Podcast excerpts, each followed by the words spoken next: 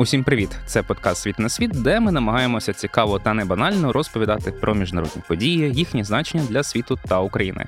У студії з вами Олена Куренкова і Олег Павлюк. І сьогодні у нас є нагода поговорити про тему, про яку власне ми останніми тижнями і місяцями я би сказала, чуємо дуже багато, і виникає багато питань, тому що в ній дуже легко загубитися, дезорієнтуватися, і напевно її варто можливо уніфікувати якось для розуміння для нашого подкасту. Це тема близького сходу і війни, яка там розгортається.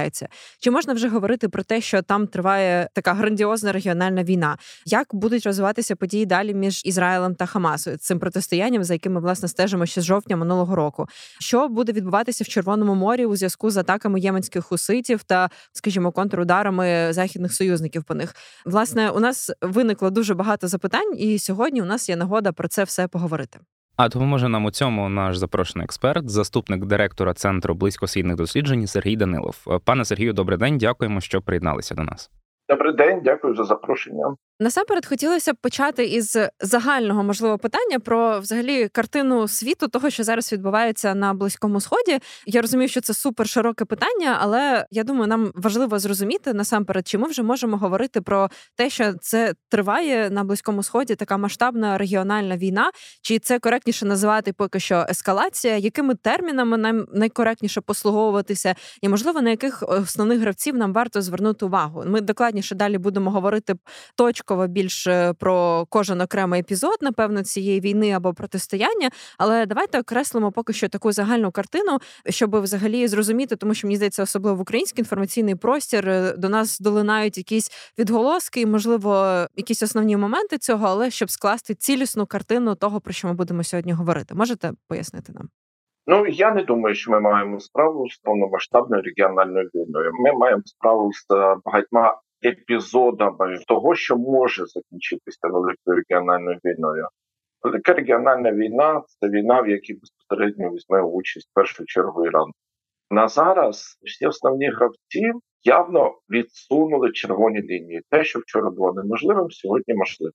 А паралельно йде процес переосмислення цих червоних ліній. Тобто, якщо оце вже можна, але те наступний крок, наприклад, це ще все таки червона лінія. Ну, таких червоних ліній там може бути декілька. Наприклад, удари по власне території самого Ірану з боку Сполучених Штатів Ізраїлю. Хоча, як ми бачимо, Пакистан продемонстрував, що це можливо. Але знову ж таки є нюанси. І Пакистан, і Іран, не дивлячись на ескалацію риторики політичного військово-політичного керівництва обох країн, в своїх повідомленнях підкреслюють, що ми завдавали удари іранці по громадянам Ірану, пакистанці по пакистанцям, які представляють загрозу для своїх країн. Тобто червоні лінії і можливість е, деескалації завтра все-таки передбачається. Також прикметно, що війна, верніше, ця вся конфліктна напруженість на Близькому Сході, вона поступово трансформується з палестинської війни у власне іранську. Тобто Іран перетворюється на головного гравця. А палестинська тема знову відходить на другий план, і є тільки тлом, є обґрунтуванням для дій як Ірану, так і його союзників. І відповідно, якщо говорити про гравців, то ми маємо Іран і його союзників, або як кажуть, проксі, маріонеток, е, дружніх до нього групу, груповання або держав з одного боку, з іншого боку, безперечно, Ізраїль. Сполучені Штати, ті європейські і неєвропейські країни, які війшли в коаліцію по підтриманню судноплавства в Червоному морі, а також не тільки ці, а країни Близького Сходу, в першу чергу Саудівська Аравія, Катар, Емірати, Єгипет. Дуже важливу роль відіграє і Туреччина.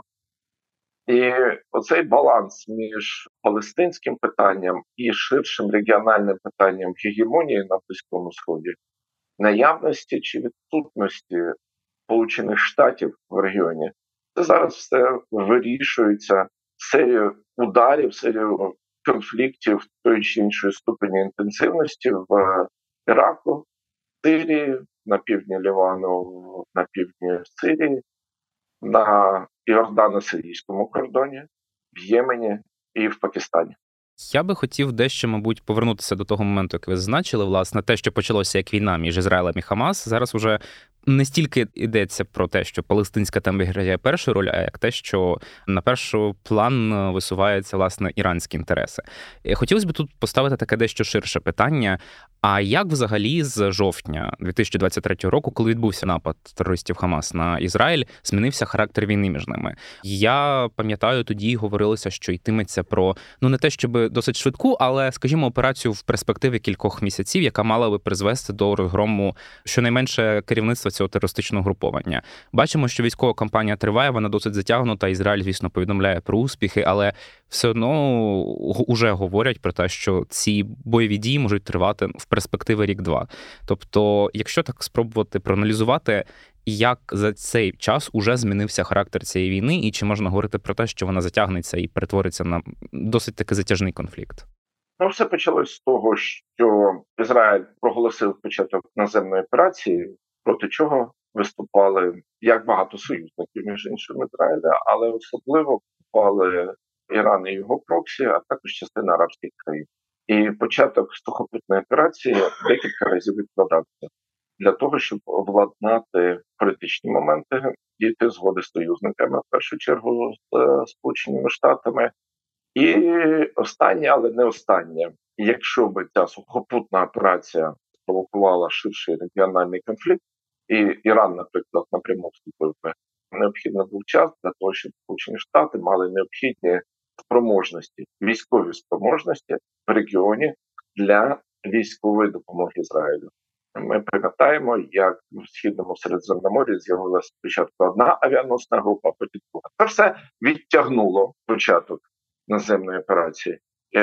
Е, тоді на початку ніхто насправді не міг передбачити наскільки успішною вона буде. В принципі, вже от через скільки це у нас пройшло з 7 жовтня, майже 5 місяців, е, можна сказати, що сама операція з військової точки зору пройшла практично так, як вона планувалася. Інша справа, що з якогось моменту Ізраїль стикнувся з доволі суттєвими політичними викликами. Військова операція в густо населеному урбанізованому регіоні не може не супроводжуватися жертвами серед мирного населення. Жертви справді жахливі, і гуманітарна ситуація дуже важка.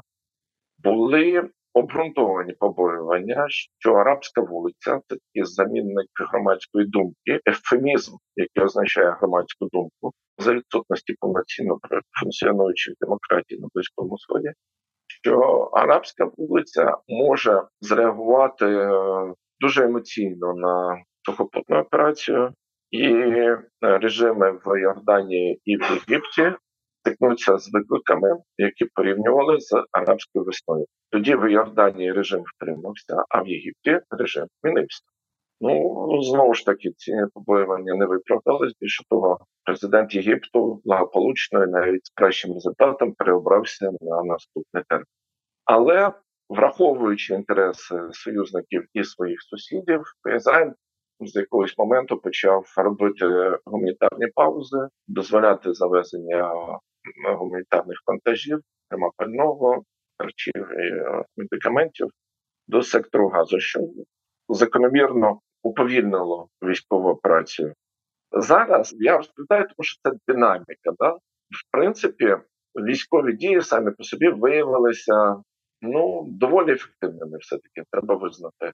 Тобто ніхто не очікував, що за такий короткий термін при таких фортифікаційних спорудах в населених кварталах підземними це метро гази, яке більше ніж протяжність метро там великих міст, дуже великих міст.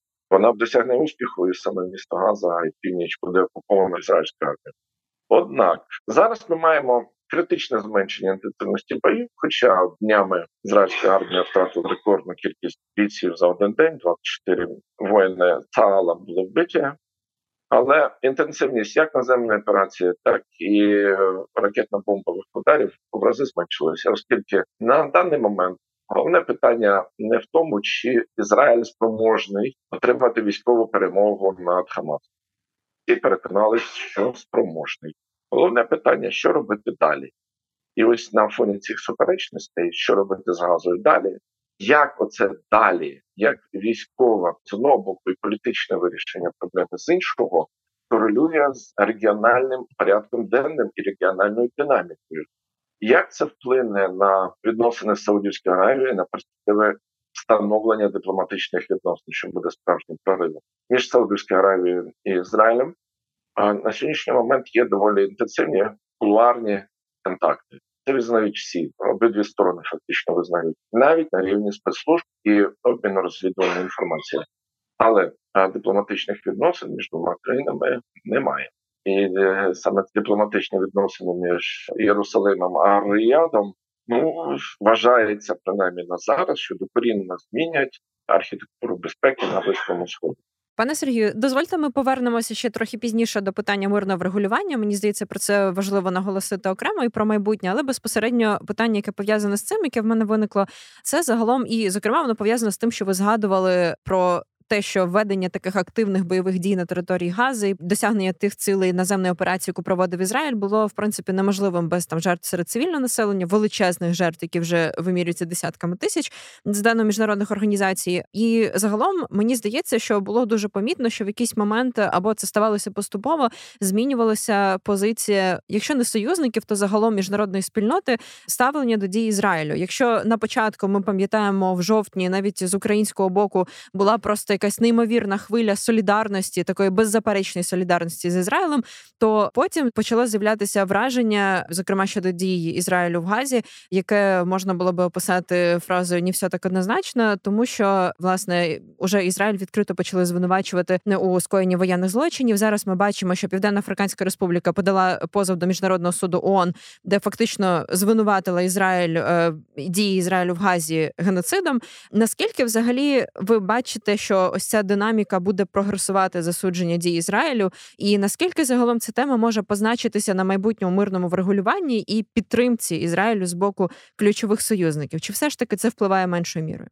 Не знаю, е, моя думка така, що напруження навколо Ізраїлю з цього приводу чітко корелює з інтенсивністю бойових дій, і це одна з причин, чому вони зараз ну не на паузі, але на на півпаузі, і з наявністю інших подразників. Е, до речі, щодо сприйняття в Україні в світі, 7 е, жовтня показало, що е, палестинське питання і взагалі питання святої землі Ізраїлю значно ближче світу ніж українське питання. Це торкається якихось засадничих питань ідентичності в Сполучених Штатах і в Європі. Причому як тих, хто за, так і тих, хто проти. Одна з причин, чому союзники або партнери Ізраїля на заході почали змінювати риторики, це хвиля протестів в цих країнах проти ізраїльської політики. Частково ці протести були взагалі проти своїх країн. Насправді, да вони були антизахідними. Вони йшли під модними популярними лозунгами боротьби з колоніалізмом, з імперіалізмом. Частково вони були за палестинців, які справді страждають, а частково вони були прохамасічки. І в цьому сенсі знову ж таки антизахідні. Бо Хамас це сила, яка відверто декларує, що вона не бачить заходу в майбутньому світі і вважає перемоги іншої світоподоби альтернативного світового порядку. Тому тут е, залежність е, існує ще й в тому, як війна в Газі сприймалася в Європі в Сполучених Штатах. Хоча треба сказати, що все таки там Сполучені Штати офіційно та Європейський Союз ще в більшій мірі виступали за ось цю формулу Two-State Solution – дві держави створення Палестинської держави. Про Two-State Solution, я думаю, ми поговоримо так само пізніше, якраз. А мені би хотілося повернутися до ширшого контексту, про який ви так само дуже вже згадували багато. Хоча не можна казати, що йдеться про якусь масштабну регіональну війну, якщо я правильно вас зрозумів, все ж таки напруження на близькому сході продовжує зростати, і, мабуть, одним із таких яскравіших проявів цього напруження є постійні вже атаки єменських хуситів на кораблі в Червоному морі. Спершу йшлося і передусім про комерційні судна, які нібито допомагали Ізраїлю. Потім так само хусити почали заявляти, що б'ють по американських військових кораблях, які власне перебувають там для того, щоб захищати комерційні судна від нападів хуситів. Мені би хотілося, мабуть, поставити таке досить загальне питання, якщо дозволите. Можете, будь ласка, пояснити нам взагалі, що це за хусити такі, і чому вони вирішили власне продати таку агресивну кампанію проти суден в Червоному морі? Хусити це політична партія, яка виникла в 90-х роках, Ансаралла, яка представляє інтереси зайдитської меншини Ірану. Зайдити це одна з гілок шиїтського ісламу. Після падіння Османської імперії і до революції або перевороту, хто як називає, хто як подобається 62-го року, зайдити на півночі Ємену, створили свою державу імамат, в якій вони особлювали правлячі клан. В 62-му році відбувалася революція, в результаті якої вони були усунуті від влади. До речі, тоді Саудівська Аравія виступала на боці фактично зайдитів, ось цих самих майбутніх хуситів. Да? Ну це просто історична іронія. Ну з однієї простої причини, тому що саудити хотіли, щоб на Аравійському півострові всі держави були з монархічною формою правління. А імамат за визначенням це монархія, фактично, ну релігійна е, монархія, в якій е, імам поєднує в собі світську і е, релігійну духовну владу. Ну тим не менше, в 62-му році Зайдицька верхівка була усунута від влади. І як стверджують представники цієї групи, релігійної групи, зазнавали постійних утисків. Там був такий незмінний президент Саліх, якого радянський союз клінів як пособника імперіалізму, який насправді мав доволі тісні контакти з радянським союзом і з Британією, і з ким завгодно.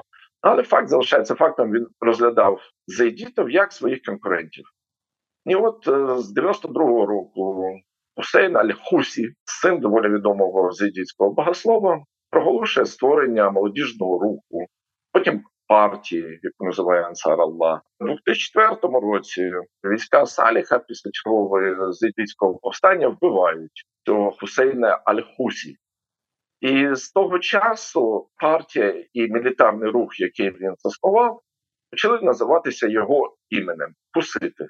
Ну, в керівництві цього руху досі є представники родини хуситів, брати там та інші родичі.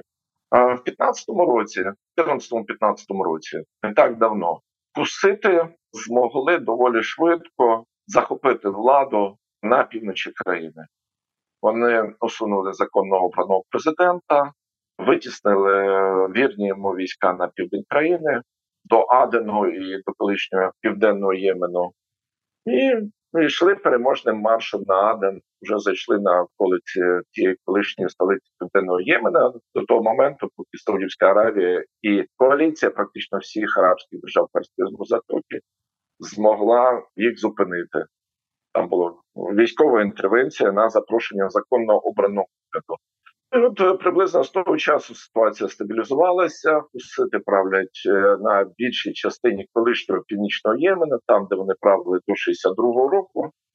А територія держави Ємен взагалі поділена фактично на три частини: Хусицька, спадкова частина колишнього законного уряду на півдні з центром Вадені, і ще один уламок на сході країни. Е, сам Хусейн Аль-Хусі періодично піддавався репресіям з боку влади Ємену, північного Ємену, і їздив в еміграцію, переховувався. Переховувався він в революційному Ірані. Був персонально знайомий з верховним лідером, самим легендарним Хомейні, а також дружив з нині покійним Касимом Сулеймані, тобто людиною, яка власне створила нинішній близький схід в тому вигляді, в якому ми його знаємо. А Касим Сулеймані це колишній вбитий американцями, начальник е, експедиційного корпусу Аль-Куц, корпусу вартових ісламської революції, який створив ну, в значній мірі попередники, але він власне створив ту Хезболу в тому вигляді, в якому ми знаємо півтора десятка подібних військово-політичних угруповань в Іраку. Касим Сулейманів врятував власне саме його енергія, е, його розум, його люди врятували Асада в Сирії.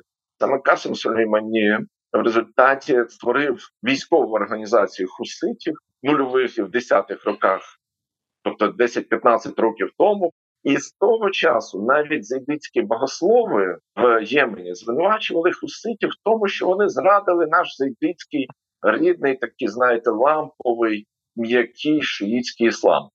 Бо зайдицька гілка ісламу вона найближча до сунітів. І насправді відмінностей там досить небагато. Але стратегія Ірану завжди полягала в тому, щоб інвестувати в найменші тріщинки, в найменші суперечності в ісламському середовищі і всіх дисидентів або незгодних пригрівати біля себе, інвестувати в них, створюючи конфлікт з сунітською більшістю.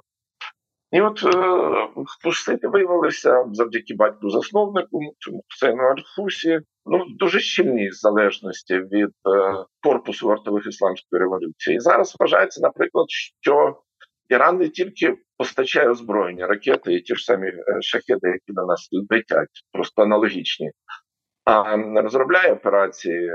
Ну, іранські інструктори присутні на землі, Хезболла, з якою хусити мають дуже тісні контакти, має там свої ліванські Хезболла, має там свої загони, своїх інструкторів. І хусити дуже інтегровані в цю іранську мережу і в іранський простір, який створилися. А Іран погрожував перекрити Армузьку протоку ще в 15-16 році. Це їх аргумент для шантажу був як світової економіки і світових гравців, так і в першу чергу Саудівської Аравії. Мрією іранського керівництва, зокрема в першу чергу корпусу, завжди було мати якісь вирішальні аргументи. Перекрити трафік, морський трафік в Червоному морі це дуже серйозний козир. Зараз вони вирішили е, його використати для того, щоб шантажувати Ізраїль і тих, хто його підтримує, щоб не допустити знищення Хамасу і не допустити знищення Хезболи. Щоб Ізраїль після закінчення війни в Газі не поновив колись існуючу зону безпеки на півдні Лівану. Це з одного боку, з іншого боку, іранцям треба було відповідати. Відповідати на те, що за останній час в тому ж Дамаску вбито достатньо велика кількість провідних старших офіцерів, зокрема розвідки корпусу Аль-Куц. і по іранським силам взагалі ізраїльтяни за останні пару місяців нанесли досить суттєві втрати в першу чергу в командній ланці. От, наприклад, як діє Хезбола і армія оборони Ізраїля? У них завжди рахунок має бути рівний. Ви вистрелили, ми вистрелили. Ви промазали, ми промазали. Ви потрапили в будинок, ми потрапимо в будинок. Навіть якщо це будинок не потрібен, закинута фірма. Таке враження у мене складали, що вони спеціально ставлять якісь е, закинуті споруди для того, щоб мати можливість по ньому вистрелити протилежній стороні, але щоб цей баланс не порушувався. Так, от цей баланс порушився, і в Ірану не залишалось аргументів. Я не захищаю Іран. Я пробую реконструювати логіку, за якою діє, зокрема, ця злочинна організація, яка називається Корпус вартових. Ну і це доволі серйозно. Те, що вони кинули під танк в прямому практично сенсі хуситів. Але тепер вони бояться, що вони після того, як втратили майже втратили Хамас, можуть втратити їх хуситів. До речі, щодо майбутнього взагалі розвитку ситуації із єменськими хуситами та атаками у Червоному морі, взагалі, як ви бачите можливий розвиток цієї ситуації? Тому що якщо поглянути на останні заяви, наприклад, адміністрації Байдена, там уже прямим текстом говорять про те, що є ризик тривалої війни, хай не на роки, але там на довгі місяці. І там ці удари, які наносили США та Британія по хуситах, е, по цілях хуситів е, останніми тижнями, вони не виявилися можливо такими ефективними і такими однозначно стрімко не вирішили ситуацію, як планувалося. Власне, чи може це стати приводом для нової тривалої дестабілізації? Чи може це стати якимось гачком для розвитку ситуації, розкручування цієї ситуації з хуситами, яка може потім і відобразитися на тому, що буде якась нова хвиля дестабілізації в Ємені, і так суперскладної, суперпостраждалої країни? Як ви бачите ось це майбутнє? Ну, що значить нова дестабілізація в Ємені? Там перманентно триває конфлікт. Е, більшої дестабілізації, ніж було, там не буде. 10 мільйонів людей е, в прямому сенсі не те, що не доїдає, а голодує. З 19-20 року на фоні відсутності Сполучених Штатів е, на Близькому Сході, коли прекрасні адміністрації сказали, саудітам ви розбираєтесь з іранцями самі. Саудити пішли на контакти з іранцями, що завершилося з підписанням угоди про відновлення дипломатичних відносин за посередництво Китаю. З того боку, з того часу, от е, буквально півтора-два роки, як бойові дії там, скажімо так, меншої інтенсивності або не тривають. Ну а взагалі треба розуміти, Ємен це та країна, яка впливає на всі інші арабські країни. Так, їхня така от е, відчайдушна, смілива позиція, декларована, що вони вступають в війну за наших братів палестинців. Вона знайшла е, відгук на близькому сході, але як ми бачимо, не спричинила додаткової дестабілізації в ключових країнах, таких як Єгипет і Йорданія.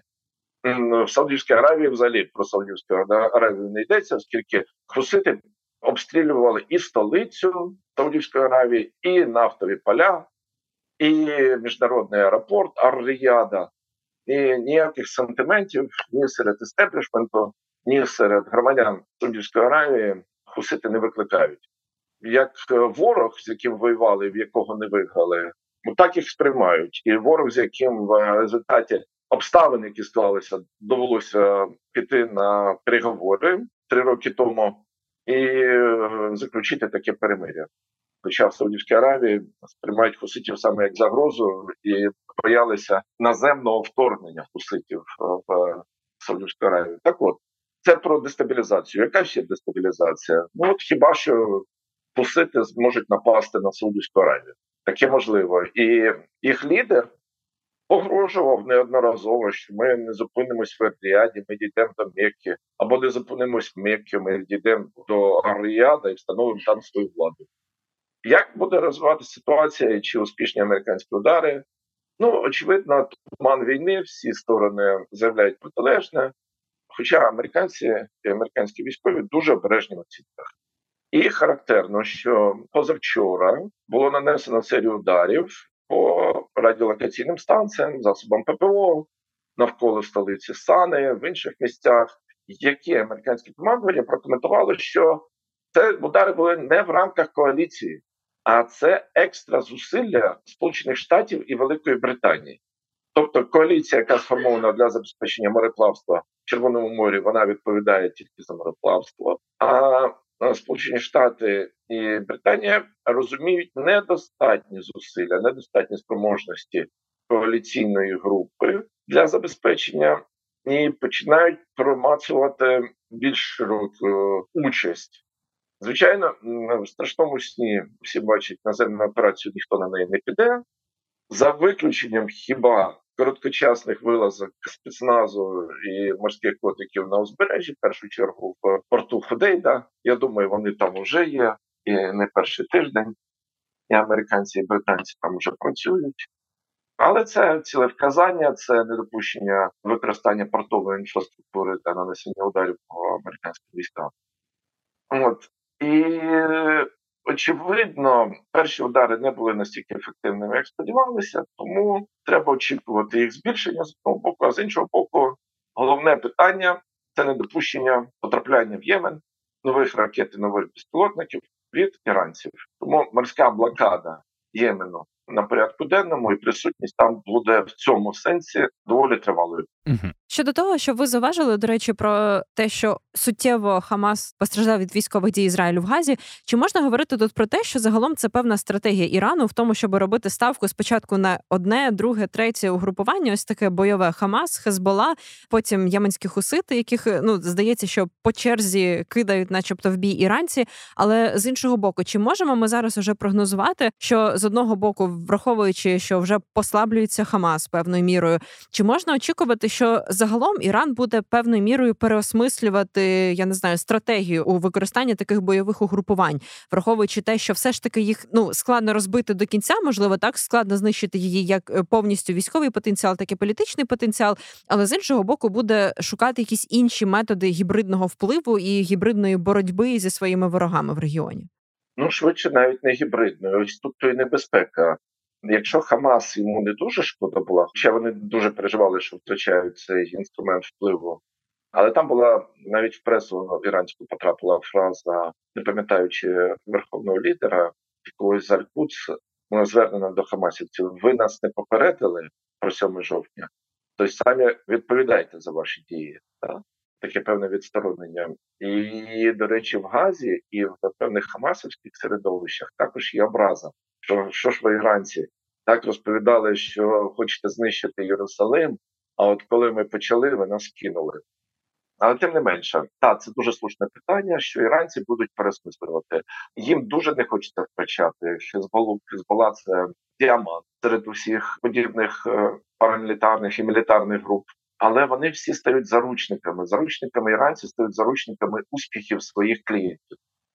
Коли твої клієнти повторюють твої слова і досягають перших успіхів, або коли клієнти стикаються з екзистенційною загрозою і звертаються до тебе, ну ти ж казав, що вступиш в війну, старший брат.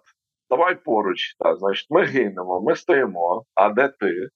Іранці будуть змушені щось переосмислювати. І тут є величезна небезпека, що їх переосмислення може вилитися в ту саму регіональну війну, або не в регіональну війну, а в наступний щабель ескалації, який іншими буде сприйнятий як регіональна війна.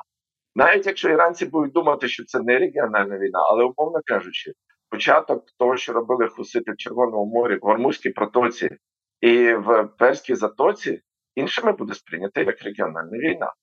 І от хто тут переграє сам себе або переграє інших, велике питання. Ну, Ми, ми тут на дуже слизький період зараз перебуваємо, і найближчі місяці він залишиться. Хоча я абсолютно впевнений, що зараз на Близькому Сході немає сили, немає гравця, немає актора, який хоче регіональної війни.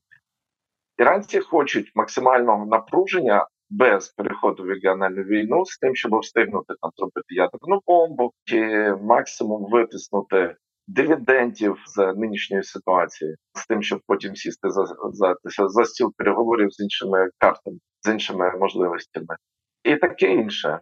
Але одна справа, що ми хочемо, а інша справа, як хто інтерпретує наші події, наші дії, і які кроки відповідь приймає. Пане Сергію, хочеться на сам кінець у вас спитати те, що ми зачіпали частково на початку, власне, можливе завершення того, з чого почалося нинішнє напруження, а саме війни між Ізраїлем та Хамас. Ви вже зазначали, що активно зараз міжнародна спільнота просуває тезу про те, що нинішній конкретно етап багаторічної арабо-ізраїльської війни має завершитися власне створенням Палестинської держави, і це має гарантувати недопущення подібних ескалацій у майбутньому.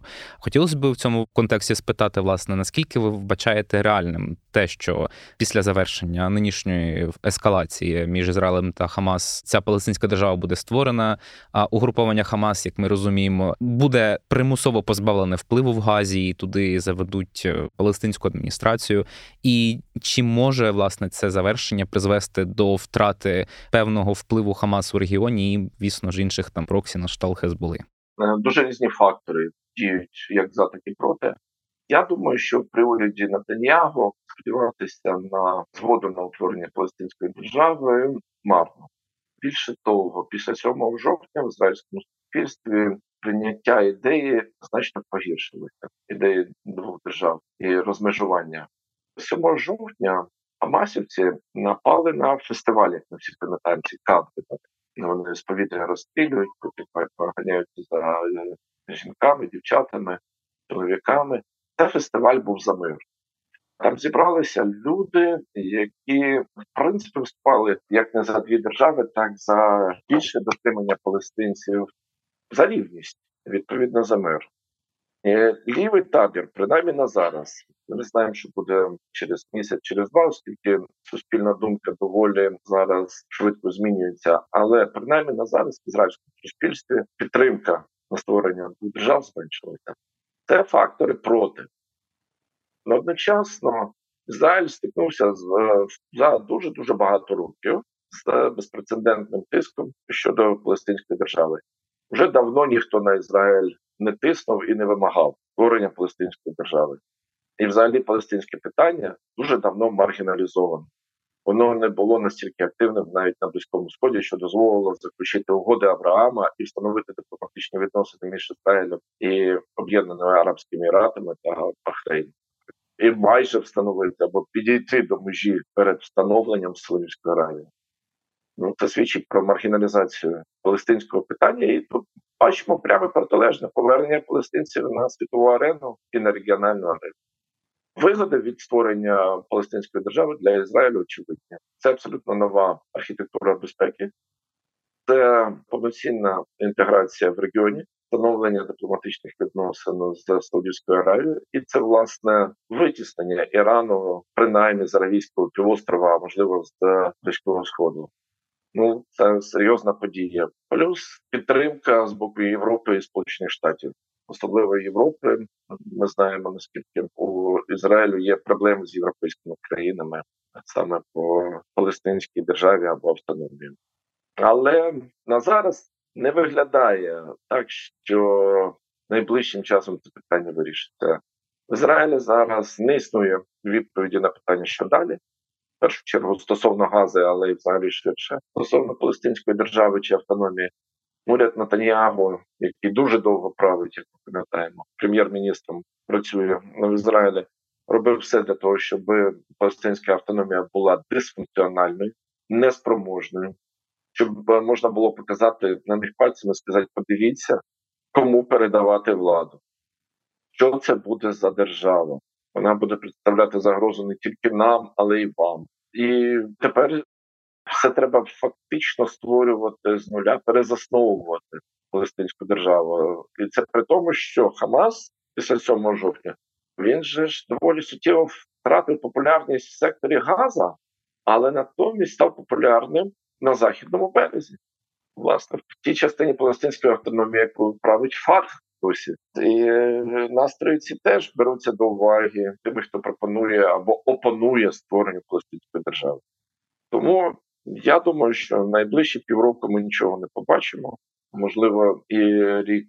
Але без е, вирішення цього питання, без встановлення архітектури безпеки, в якій є місце палестинському народу, дуже важко говорити про те, що на близькому сході може зникнути та кнопка, яка призводить не тільки до регіональної, але до глобальної напруги. Пане Сергію, давайте щоб підсумувати просто найостанніше, що мені хотілося уточнити, коли ви ще говорили в попередньому питанні про війну і можливе переформатування, скажімо, різних бойових угрупувань, які фінансуються, і підтримуються в різноманітний спосіб Іраном. Тут мені хочеться просто, можливо, можете якось по пунктах чи по деталях трішки уточнити, як нам варто зрозуміти, особливо враховуючи той фактор різноманітної інтерпретації, як ви зазначили, за якими факторами нам треба розуміти, що ось починається уже те, що можна назвати війною, якщо це говорити про таке західне, можливо, європейське трактування, що це вже розпочалися якісь незворотні процеси, а не просто ескалація.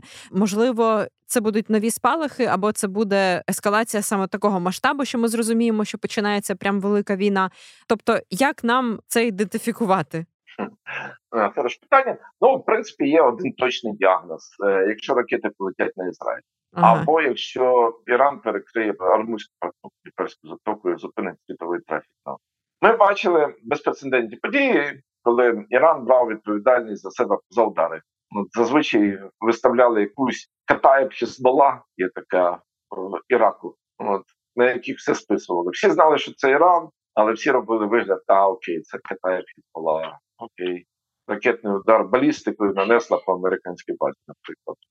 Ну от ми бачили, що зараз ця червона лінія посунулася. Всі говорять відверто. Днями американці знищили іранський конвой на стику Іраку і Сирії, і теж взяли на себе відповідальність у відповідь. Але це все продовження все ще нинішнього стану високої конфліктності і турбулентності. Велика війна це ракети на Ізраїль, перекриття проток. Раніше б я б сказав, що удари по Саудівській Аравії, але Саудівська Аравія намагається вислизнути з під удару от уже два роки, і ну, всіляко уникає бути ідентифікованою до однієї з сторін конфліктуючих. Тому от два параметри, по яким можна сказати, що почалась велика війна, і будемо, звісно, стежити і сподіватися, що ця велика війна все ж таки не почнеться, і світ не буде розхитувати себе і розхитуватись власне ще далі.